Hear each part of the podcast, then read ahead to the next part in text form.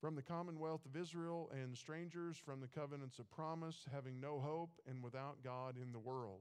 I, I also find it interesting that Paul, uh, even having been converted and, and had been in that lifestyle of, of the religious zealots, that uh, he still, even in all of that, uh, still showed a respect uh, to, to those uh, Jews and to Uh, Gentiles both, and in this case, he's pointing out to the Gentiles, you guys need to remember where you came from.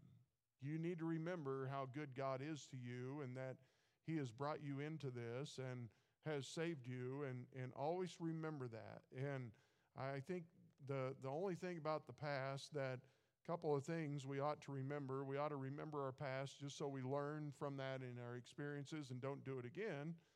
But also, I think it's to keep us humble in realizing where we could be if we had not turned towards Christ, and uh, to walk humbly with our Lord. Uh, there's nothing to be proud about uh, in our lives. In ourselves, we do all our boasting in Christ. But now in Christ Jesus, ye who sometimes were far, far off are made nigh by the blood of Christ.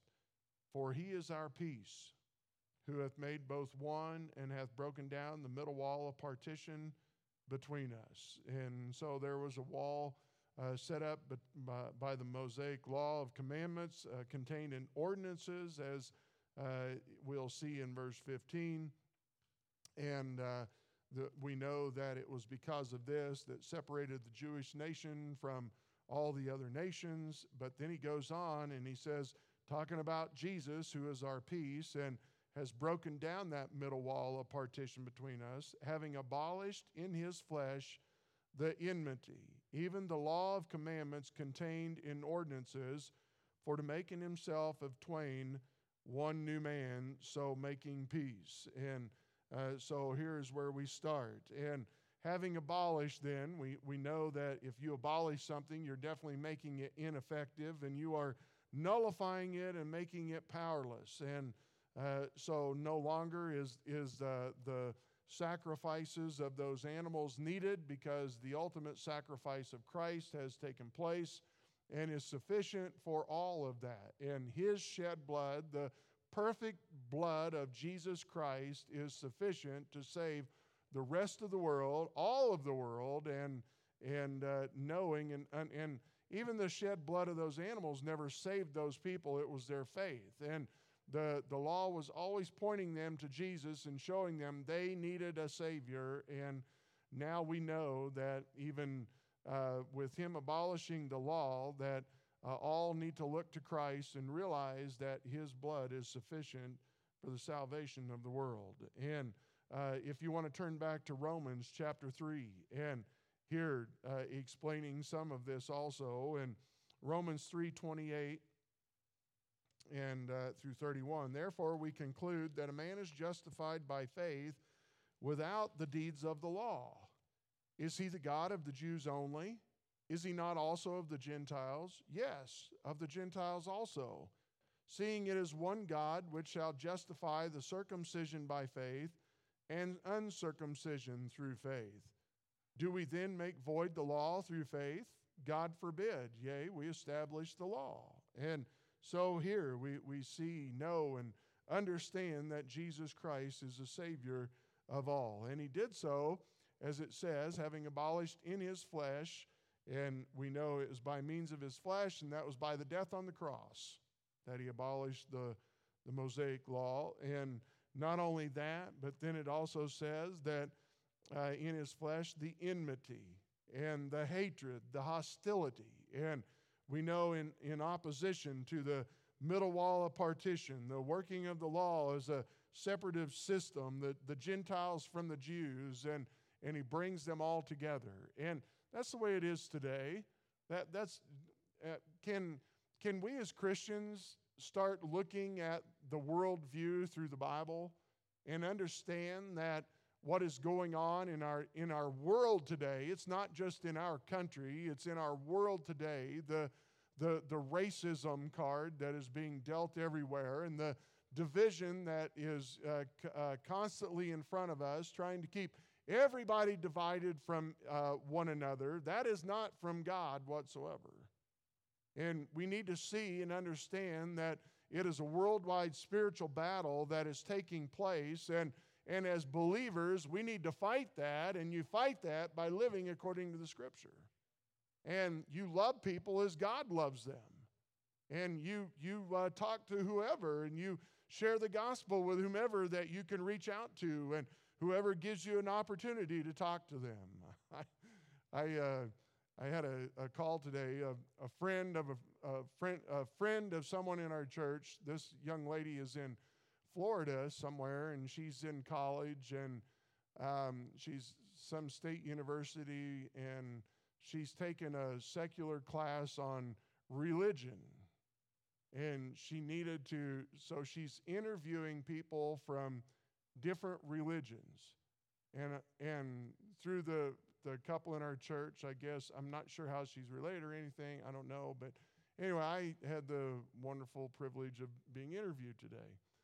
And on what we believe, why we believe, and, you know, what what is Christianity? And, and um she wasn't ready. She asked me my twenty questions, and then I said, hey, I have a question for you. I said, have you ever trusted Christ as your Savior? And I I floored her. I mean, it was, you know, there was just silence on the other end. And then she's like, well, I'm kind of open-minded to all religions.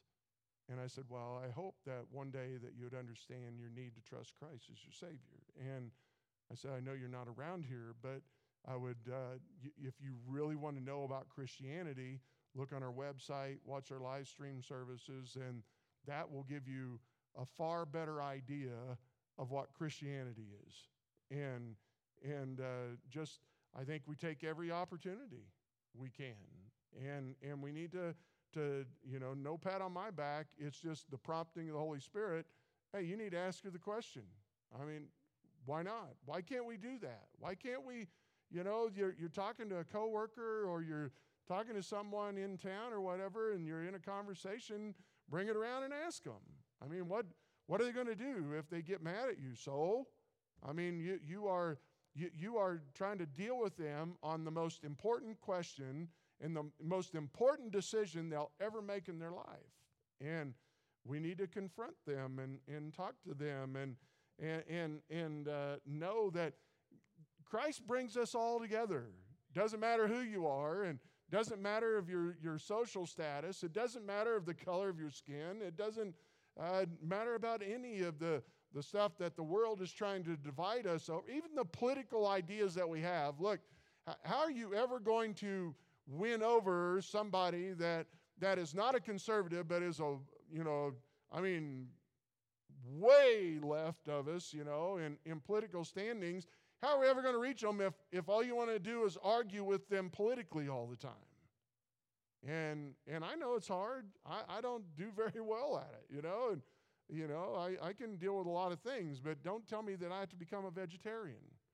You know, I mean, that's them's fighting words, you know. But I, I mean, we just need to we need to start looking at the world through the lens uh, of the Scripture. Remember, I told you a few weeks ago the study was out.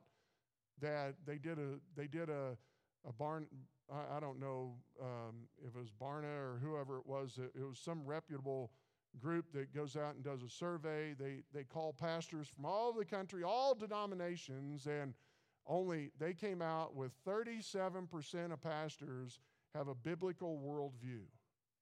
thirty-seven percent. The rest of them just have a, a worldview like the rest of the world. And and some denominations were extremely low. I told you Catholicism, I think, was eight percent had a biblical worldview. And so, um, and, and other, I would be curious, I would really be curious. Baptists were the highest. And I would really be curious if they would have gotten a little more particular on even just interviewing independent Baptists. I mean, there's twenty-seven different types of Baptists out there. Just go to the independent Baptists and see. I think you'd find them to be much higher than most, but uh, it, it just wakes us up that that that that is the battle that's going on. And and there was a hatred between the Jews and the Gentiles. The the Jews were very pious with their religion, and and, and thinking that, you know, they looked down upon others. You had the Gentiles who hated the Jews because of that. And Paul then is writing saying, Christ brings us all together and unifies us through him. Isn't that good to know? I mean, I, I, I am thankful that, that God does that and brings all types of walks together. And I'm thankful for our church family and how diverse it is. And, and, and pray that it'll become even more diverse as we continue to grow and, and reach others and, and bring everybody together. And, and uh, so he goes on and he says, having abolished in his flesh the enmity, even the law of commandments contained in ordinances, the Mosaic law, for to make in himself of twain, of the Jews and the Gentiles, one new man, so making peace. Boy, there, there's a lot of struggles in our country, and there's just not very many people that that are that are living in this kind of peace, and this is exactly the way that we need to live. We we need to, we just don't need to stress over making the decision on your equipment.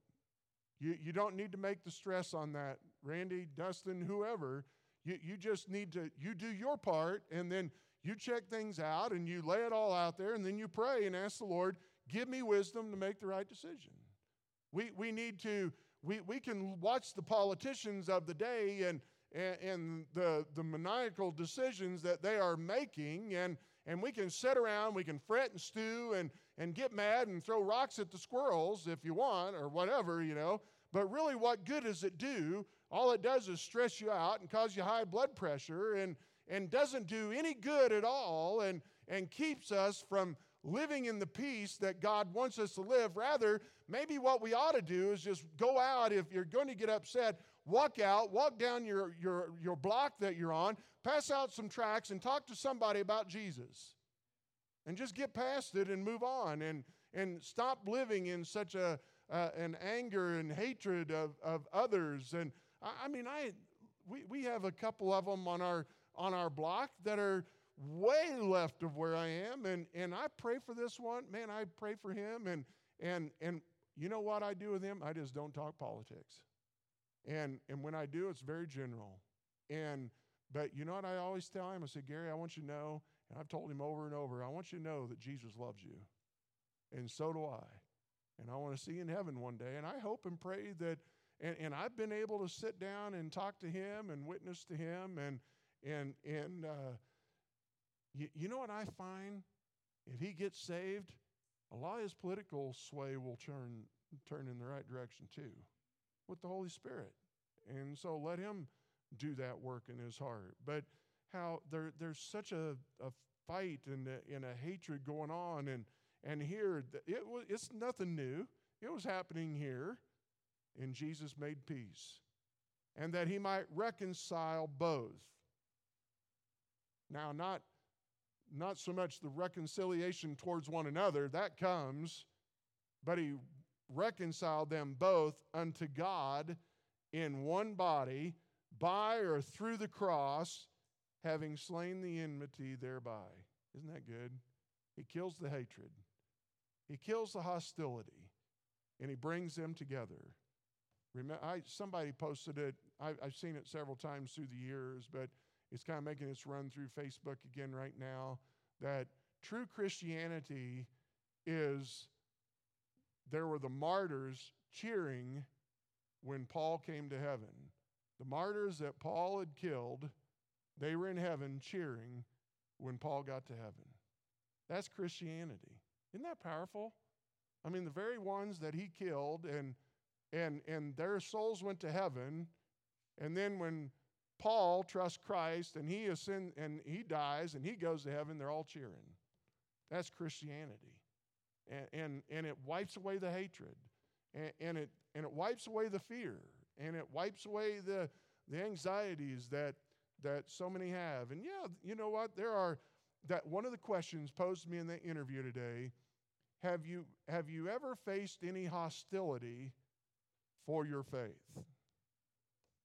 And you know, I thought about it, and I thought, and I told her, I said, you know, I, I, I don't, I guess I have faced some hostility, but I said not near the, the violent hostility that we've seen in our country and around the world. And really, it, it's pretty minor. Uh, it might get worse along the way, but um, I'm thankful for that. I really am. I, I don't want that. It, it may come, and if it does, so so be it. We just keep serving him. But let us walk in the peace, knowing that we have been reconciled with God. And it doesn't matter who you are. J- just as the as the the grave is no respecter of persons, neither is God. And so let us remember that. And he came and preached peace to you, which were afar off, and to them that were nigh. He preached the he preached peace to the Gentiles. He preached peace to Jews. He preached that you, you can have peace with God, and, and and not only can you have peace with God through the reconciliation that Christ brings on that cross, but then he will, after you have made peace with God, then he gives you the peace of God to help you walk through the day and walk through the your your lifetime and and be able to be blessed are the peacemakers.